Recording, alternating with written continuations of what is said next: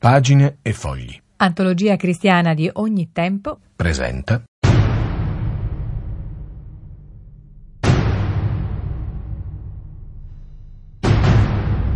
Faccia a faccia improbabili alla Radio Vaticana.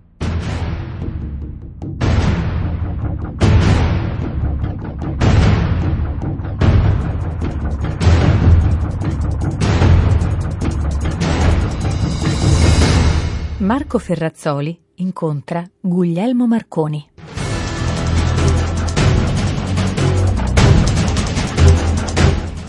Guglielmo Marconi è Giorgio Colangeli.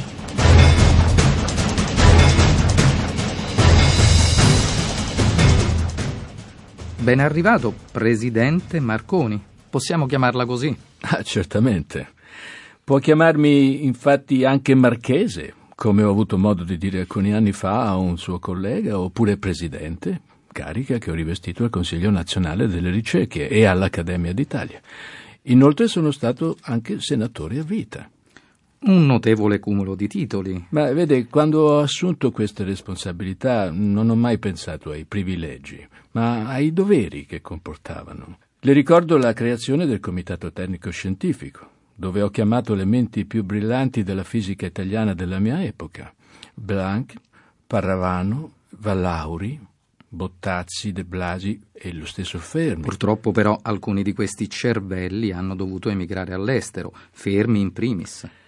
Io lo apprezzavo, lo apprezzavo tanto che nel 1931 con l'Accademia d'Italia e il CNR ho concretizzato la sua idea di un congresso internazionale di fisica nucleare. Lei invece è stato anche un imprenditore in fuga.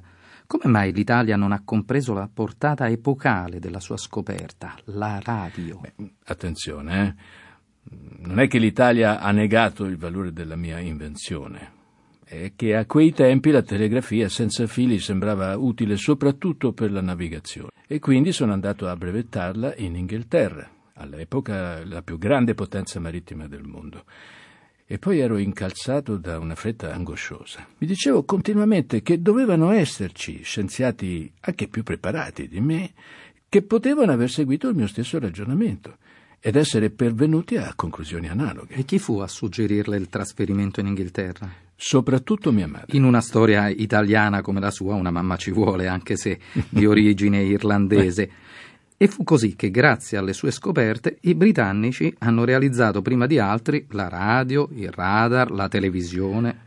Ecco, una volta messo a punto il nucleo operativo dei miei strumenti, sono partito per l'Inghilterra, dove nel 1896 ho ottenuto il brevetto numero 12039 e l'anno dopo ho costituito insieme con mio cugino Henry una società per sfruttarne i diritti in tutto il mondo tranne che in Italia, a cui invece ho concesso l'uso gratuito. Poi, sempre nel Regno Unito, con la Marconi's Wireless Telegraph Company Limited, ho migliorato quel risultato e depositato un secondo brevetto. Ah, io avevo pensato subito al lato commerciale della mia scoperta, insieme a quello scientifico. E dire che nel 1895, quando avevo appena vent'anni, il nostro Ministero delle Poste e dei Telegrafi aveva rifiutato di considerare il mio lavoro e un funzionario aveva persino consigliato di rinchiudermi in manicomio. diciamo che i rapporti con l'Italia erano alquanto contraddittori. Eh, guardi, non dobbiamo illuderci. Non tutti possono comprendere e apprezzare l'importanza della ricerca e della tecnologia. Dobbiamo reagire a questa mentalità in un'epoca di rivalità economica internazionale, beh, direi spietata come la nostra, per un paese è indispensabile contare su una adeguata ricerca tecnico-scientifica. Lei ha compreso in modo lungimirante la necessità di fare sistema tra ricerca, imprese e decisori politici. Ma sì, serve un rapporto fiduciario. Senza l'aiuto della scienza non avremmo raggiunto l'attuale livello di crescita spirituale e materiale, no? Ma dobbiamo altrettanto riconoscere che senza i mezzi che l'industria mette a disposizione della ricerca scientifica, molte importanti scoperte, invenzioni non sarebbero state fatte o sarebbero state ritardate di generazioni. Dovremmo perciò imparare dai paesi più avanzati nell'innovazione. Certamente. Di solito, vede, si spiega il maggiore sviluppo della ricerca delle grandi nazioni industriali col fatto che, essendo più ricche, possono permettersi più finanziamenti. Ma forse il ragionamento andrebbe rovesciato e ci dovremmo domandare se il maggior sviluppo dell'industria in quei paesi non dipenda dal fatto che sono stati più pronti e coraggiosi nel finanziare le ricerche scientifiche. Il suo, presidente Marconi, è un atteggiamento di grande modernità, Anzi, lei sarebbe un innovatore ancora oggi. e invece mi sono formato queste idee, pensi, all'epoca della Grande Guerra. Mi sono reso conto che, terminato quello degli eserciti, il conflitto si sarebbe trasferito sul piano economico. La battaglia per la conquista del benessere era divenuta estremamente dura e ho capito quanto la ricerca scientifica fosse decisiva. La ricerca scientifica è un'avanzata continua, un campo sempre aperto. Ottenuto un risultato se ne attende un altro. Come si è formato questa idea? C'è un momento particolare? Beh, direi nel 1912, dopo l'affondamento del Titanic. Tutti si resero conto dell'enorme valore della radio per la salvezza delle vite umane. La radiotelegrafia era diventata indispensabile per la sicurezza della navigazione. Certo, L- lei non ha mai disgiunto la ricerca dai suoi risvolti applicativi. Anche in questo è stato un precursore. Il tempo in cui la scienza era considerata più che altro un lusso dello spirito, no? Beh, credo sia definitivamente tramontato. Quando una nuova invenzione è nata, se è giusta, se è utile, eh, beh, presto o tardi verrà applicata.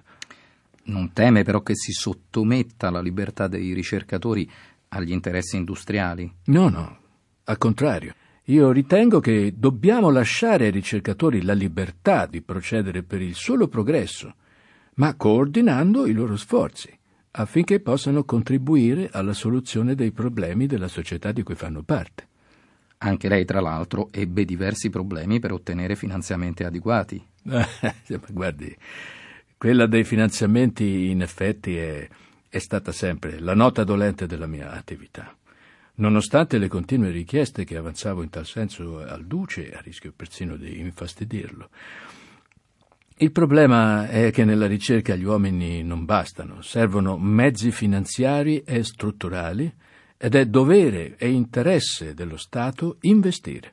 A proposito di Mussolini, lei fu fascista sin dal 1923. Guardi, direi che del regime inizialmente mi ha esaltato eh, la tendenza ad edificare, non a distruggere.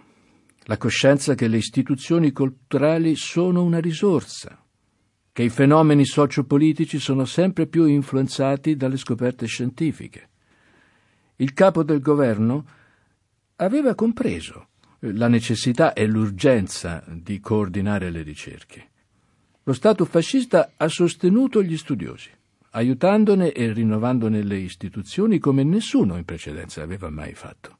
Mm, Marconi, scusi, la fermo perché sta scivolando nell'apologia Beh. e le ricordo che è stato complice dell'epurazione di uno scienziato di altissimo livello, come Vito Volterra, primo presidente del CNR.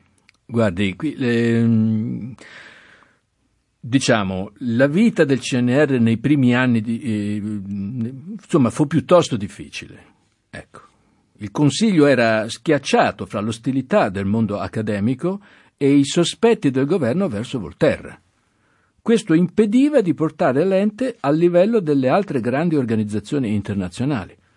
E così decisi di sostituire Volterra alla presidenza e negli incontri scientifici all'estero. Evitiamo di aprire una polemica. Peraltro, questa fedeltà, nonostante la stima del Duce, non fu sempre ricambiata. Beh, in effetti i mezzi che mi venivano forniti erano del tutto insufficienti. Altri problemi erano poi la sovrapposizione con gli organismi di ricerca dei ministeri, che creava una dispersione di risorse e l'ostilità delle corporazioni. Anche il ministro Bottai non l'aveva in grande simpatia, vero? Eh sì, il ministro dell'Educazione nazionale contestava invece al CNR sia la collocazione presso la presidenza del Consiglio e anche se non ha potuto impedire che nel 1983 divenisse supremo organismo tecnico dello Stato, sia il potere di creare propri istituti di ricerca, giacché il ministro rivendicava l'esclusiva della ricerca alle università. Beh, lo scontro con il mondo accademico è stato molto duro. Ma guardi, io credo che nessuno in buona fede può affermare che la ricerca scientifica sia patrimonio delle sole università la cui funzione principale tra l'altro è didattica. Il mondo, guardi, per fortuna è pieno di istituzioni di ricerca extrauniversitarie, parecchie anche in Italia. E poi mi permetta di ricordare che io stesso ho fatto ricerca in laboratori non universitari e direi con qualche risultato.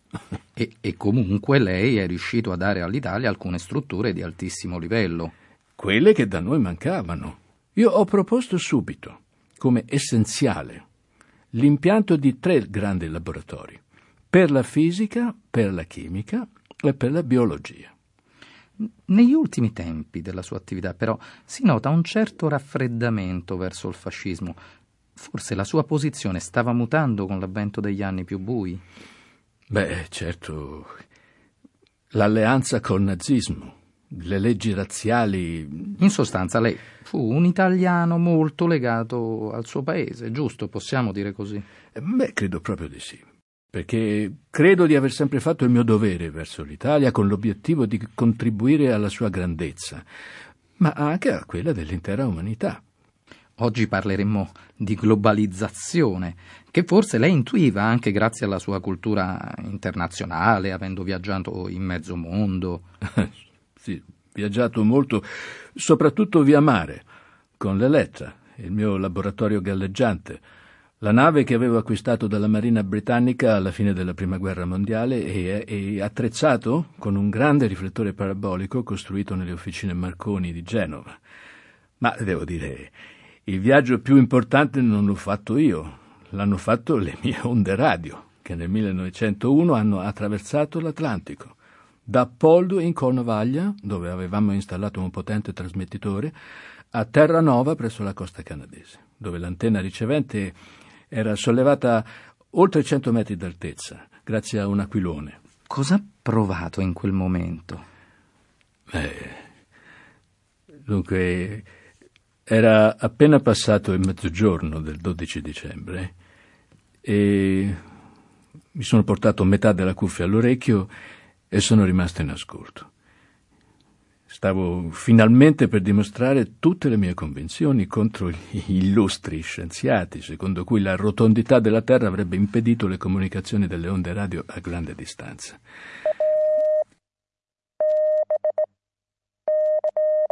Ebbene, la prima e definitiva risposta è arrivata con i tre clic corrispondenti alla S del Morse. Ho capito che non era lontano il giorno in cui avrei inviato veri e propri messaggi senza fili attraverso l'Atlantico. Sei anni, per la precisione, quelli necessari per migliorare il sistema e renderlo commerciale. Poi vennero altri momenti storici. Sì, certo, molti. La prima applicazione su vasta scala del nuovo sistema è stata nel 1926, quando la mia compagnia ha siglato un accordo per mettere in comunicazione la Gran Bretagna con le sue colonie. Canada, Città del Capo, India e Australia. E poi l'illuminazione del palazzo municipale di Sydney, comandata dall'Elettra, che era ancorata nel Mar Ligure nel 1930 e quella della statua del Redentore a Rio de Janeiro da Roma nel 1930. Esperimenti che hanno aperto una nuova era. È vero che suo padre Giuseppe, al contrario di sua madre, era perplesso riguardo ai suoi esperimenti. Eh, certo. Eh, mio padre protestava sempre per come impiegavo il mio tempo e rimproverava mia madre che mi consentiva di sprecare la mia giovinezza, come diceva lui. Anzi, mia madre, devo dire, mi, mi incoraggiava. Anche perché lei, presidente Marconi, non fu proprio uno studente regolare. Questo è vero. Eh, infatti ho dovuto rinunciare a presentarmi agli esami di ammissione all'Accademia Navale e persino a iscrivermi all'Università di Bologna perché non avevo titoli. Mi sono limitato a seguire i corsi del professore Augusto Righi come uditore. Il resto del Carlino, in un articolo intitolato il telegrafo senza fili, l'importante invenzione di un bolognese, la definiva un interessante esempio di autodidatta. Sì, però non amo che si ricami un romanzo sulla mia giovinezza. Dopo che sono diventato un personaggio pubblico, capirà, sono uscite molte notizie giornalistiche imprecise e ho avuto anche diverse polemiche al riguardo. Sì, sì, ai VIP capita. D'altra parte, la sua precocità è straordinaria. Lei aveva appena 22 anni quando ha presentato la sua invenzione a Londra e 27 all'epoca della prima trasmissione radio attraverso l'oceano. È che non sono stato un fisico nel senso classico del termine. Non ho compiuto l'iter di studi consueto e grazie al fatto di essere nato in una famiglia agiata ho seguito fin dal liceo un precettore privato, Vincenzo Rosa, che ha avuto il merito di introdurmi in modo chiaro e pratico allo studio dell'elettrofisica ed è stata una vera fortuna. Nel senso che è stato più libero di sperimentare. Ricorda i suoi primi tentativi nella tenuta di famiglia? Come no? I miei primi esperimenti all'aperto, a Pontecchio. Dal 1894 inseguivo l'obiettivo di produrre lunghezza d'onda sempre maggiori, più lunghe di quelle utilizzate fino a quel momento. E, e per questo avevo sostituito le due sfere dell'oscillatore di Righi, non so se è presente, con due lastre di ferro, sistemandone a caso, una a un'altezza elevata e, l'altra per terra. Compreso che mi trovavo sulla via giusta, ho sostituito la lastra sospesa in aria con eh, fili di rame, che poi ho capito che andavano separati mediante, l'ho fatto con dei listelli di legno, e, e al posto dell'altra lastra ho sepolto sottoterra un pezzo di rame. Pensi, avevo inventato il sistema antenna-terra. C'è da capire la perplessità di suo padre. Più che uno scienziato in erba, lei sembra un ragazzo che gioca, un artigiano, al massimo un tecnico.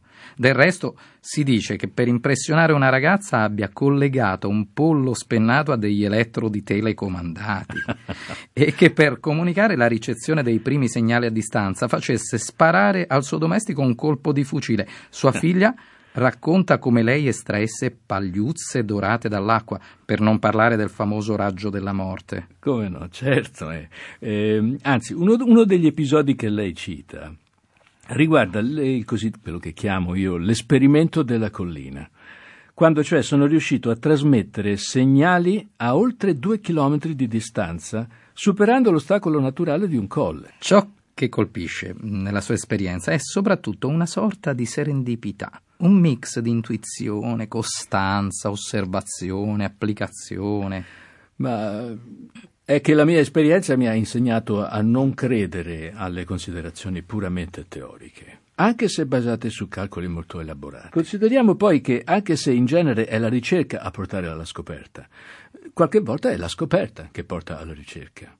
Nella scienza l'uomo direi che non è sempre consapevole di quello che sta facendo.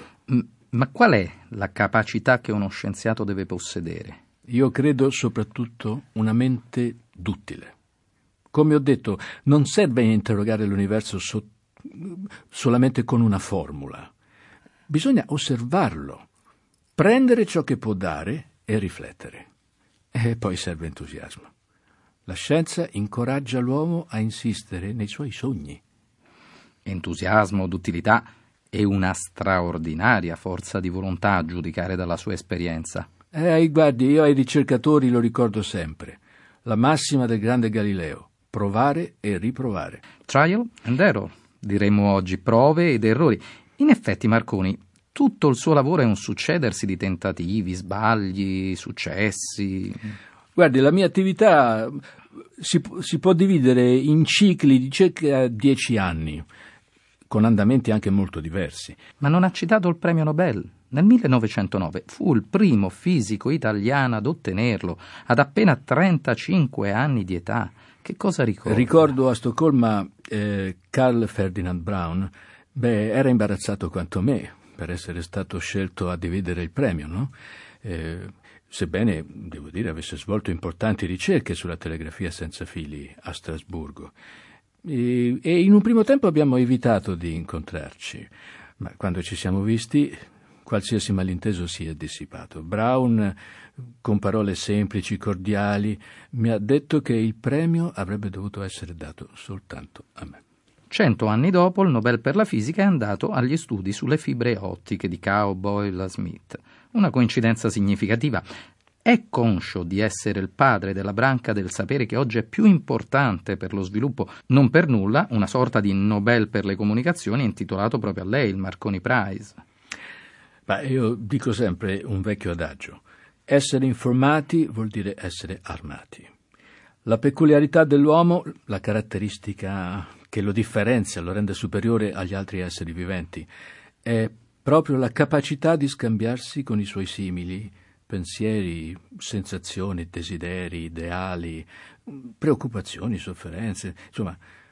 Io dico che qualunque cosa faciliti, sviluppi questa capacità è un mezzo per il progresso dell'umanità. A proposito, prima di concludere la conversazione, accenniamo alla sua posizione religiosa. Lei, Marconi, ha sempre manifestato una fede mh, profonda. Da quando l'umanità ha cominciato a pensare, credo, si è interrogata sulla sua origine, sul suo destino, sul problema della vita. E in questo l'inanità della scienza è, è totale, è evidente.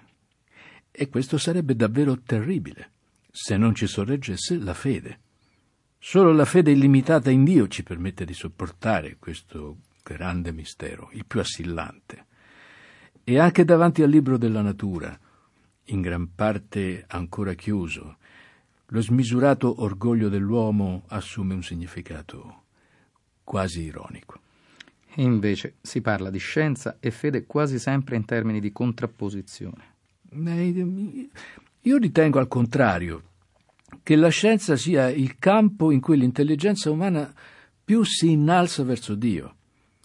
È un mezzo per aumentare il benessere degli uomini, per renderli più buoni, più felici, se di felicità si può parlare nella vita. Beh, la questione è complessa e dobbiamo concludere. Ricordiamo invece il suo contributo scientifico alla Chiesa, che ha dimostrato grande interesse per le sue scoperte. Beh, dopo i patti lateranensi, Papa Pio XI mi aveva incaricato di realizzare la stazione della Radio Vaticana, che è stata inaugurata il 12 febbraio 1931 e che ha permesso al Vaticano di uscire dall'esilio di Porta Pia e di attuare ancora più concretamente la sua azione spirituale in tutto il mondo, specialmente laddove i regimi totalitari limitavano la libertà della Chiesa cattolica.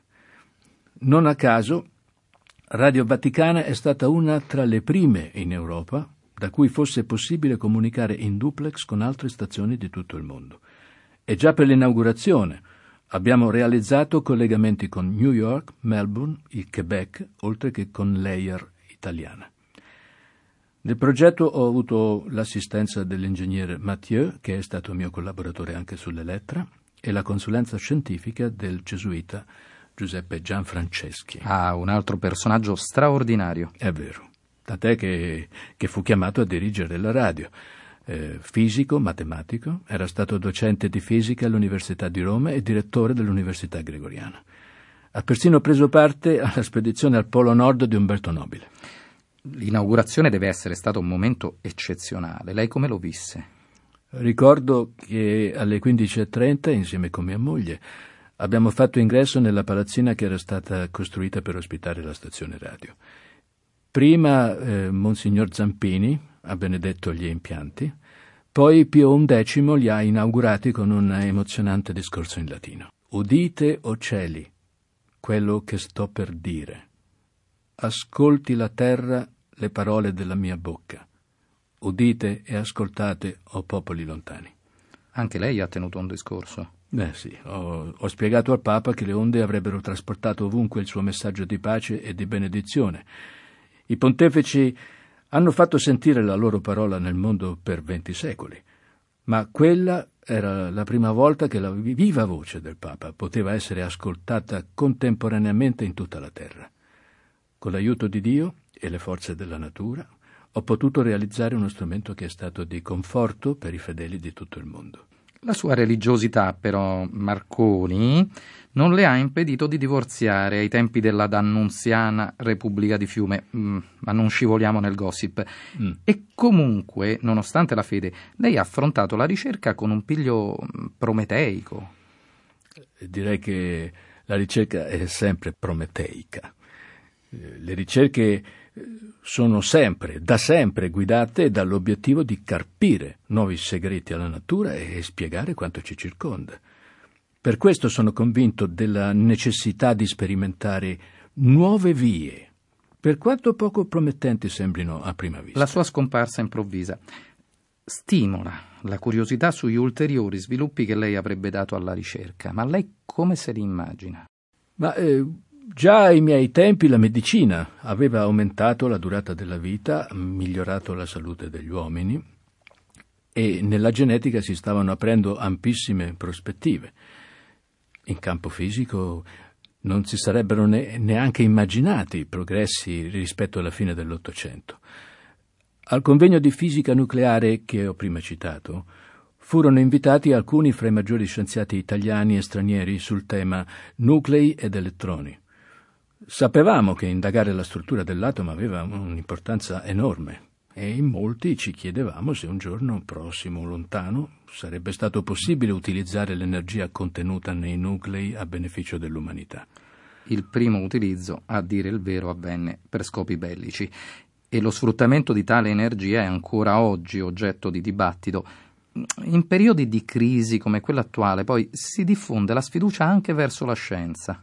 Beh, anche ai miei tempi ci trovavamo di fronte ad una crisi drammatica, con moltissimi disoccupati, tenore di vita improvvisamente abbassato, mentre grandi quantità di merci, al contrario, cibi, erano inutilizzate o venivano distrutte. Una situazione molto complessa, le cui cause per parlarci senza equivoci, stanno in gran parte nel pessimismo e nell'egoismo degli uomini stessi. Marconi, lei sembra che stia parlando di questi ultimi anni più che dei suoi. Beh, infatti. E volevo comunque concludere dicendo che, che in questa situazione la scienza può aiutarci a uscire. L'umanità deve reagire a questo stato di cose se vuole salvare la propria civiltà. Occorre che tutti ricordino che la vita di ciascuno è legata a quella degli altri. Non è possibile che uno solo sia felice in mezzo agli infelici. In finale, è una domanda oziosa anche per un colloquio improbabile come il nostro, ma le chiedo, le è dispiaciuto morire ancora giovane, attivo? Ma guardi, le rispondo che la scienza mantiene sempre giovani. Io non l'ho mai capito lo studioso che, che ingiallisce curvo nel suo laboratorio.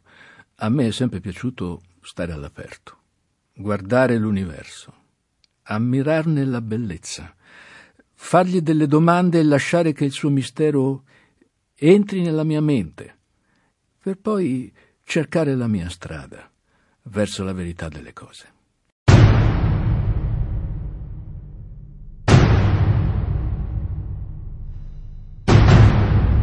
Faccia, faccia improbabili alla Radio Vaticana.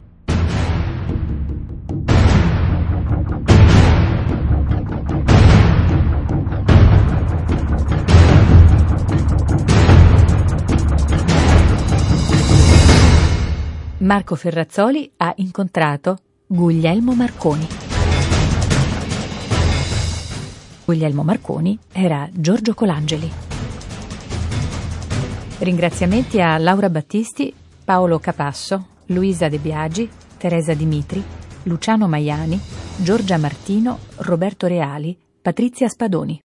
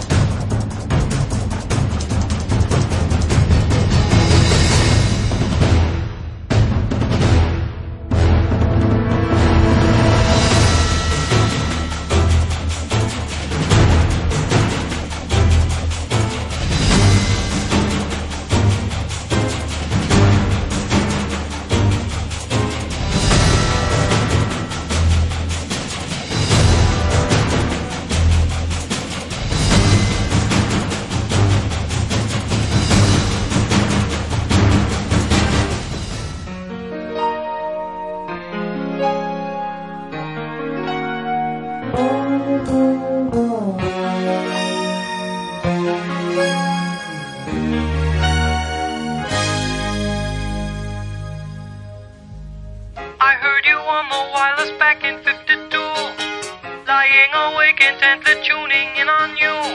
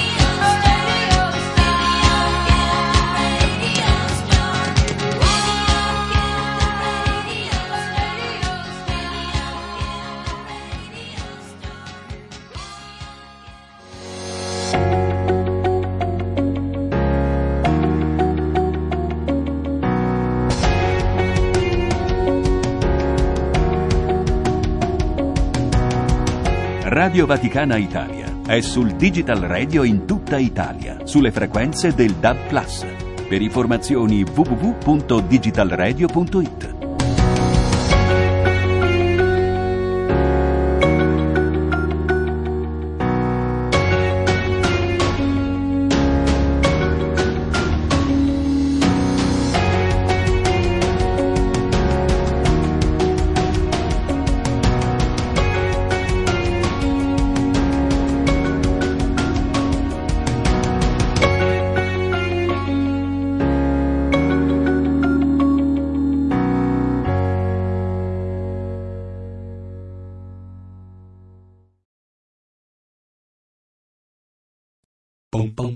quando sono solo in casa e solo devo restare per finire un lavoro, per col raffreddore c'è qualcosa di molto facile che io posso fare, accendere la radio e mettermi a ascoltare. Amo la radio perché arriva dalla gente entra nelle case e ci parla direttamente. Se una radio è libera, ma libera veramente piace anche di più perché libera la mente.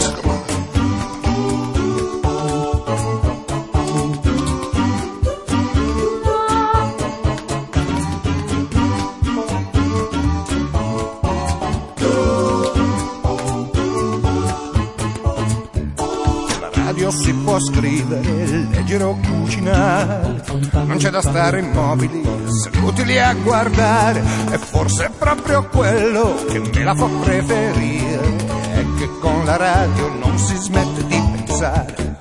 Amo la radio perché arriva dalla gente, entra nelle case e ci parla direttamente, e se una radio è libera, ma libera veramente, mi piace anche di più perché libera la mente. Amo la radio perché arriva dalla gente, entra nelle case ci parla direttamente. E se una radio è libera, ma libera veramente, mi piace anche di più perché libera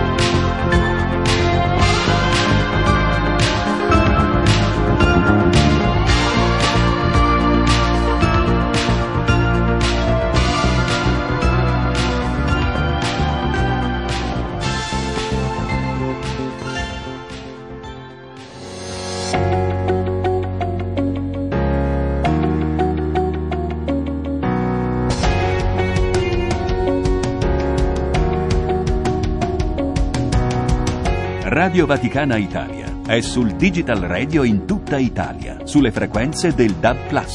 Per informazioni www.digitalradio.it.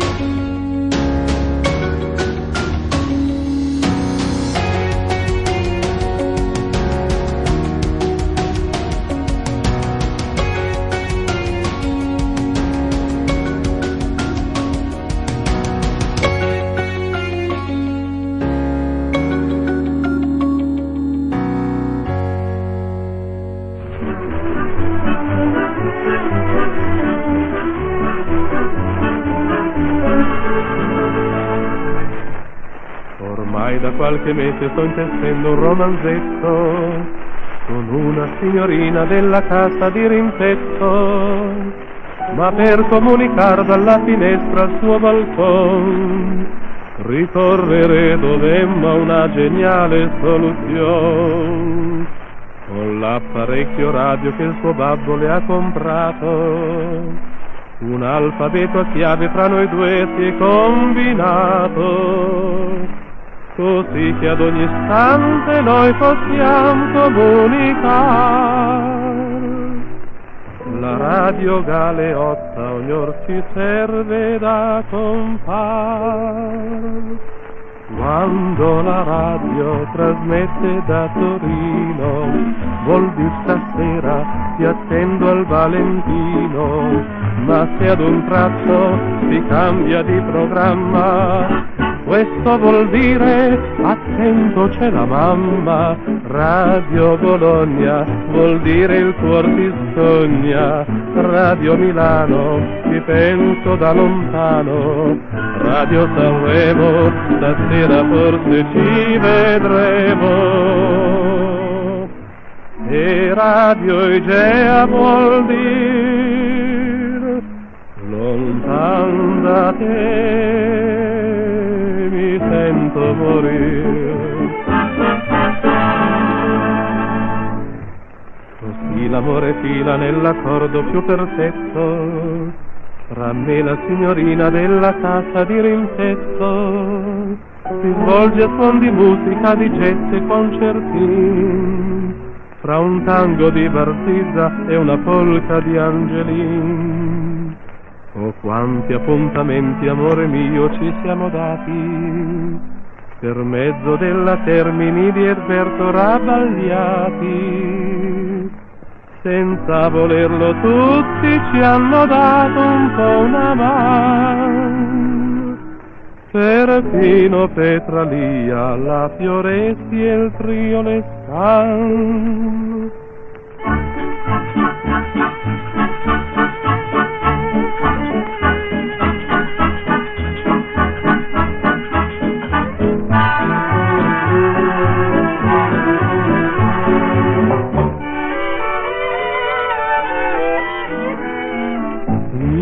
I suoi accordi risvegliano i ricordi, frasi sommesse e tenere promesse. E adesso è rotta la vecchia radio galeotta. Che importa, dolce amor, i nostri cuori cantano ancora.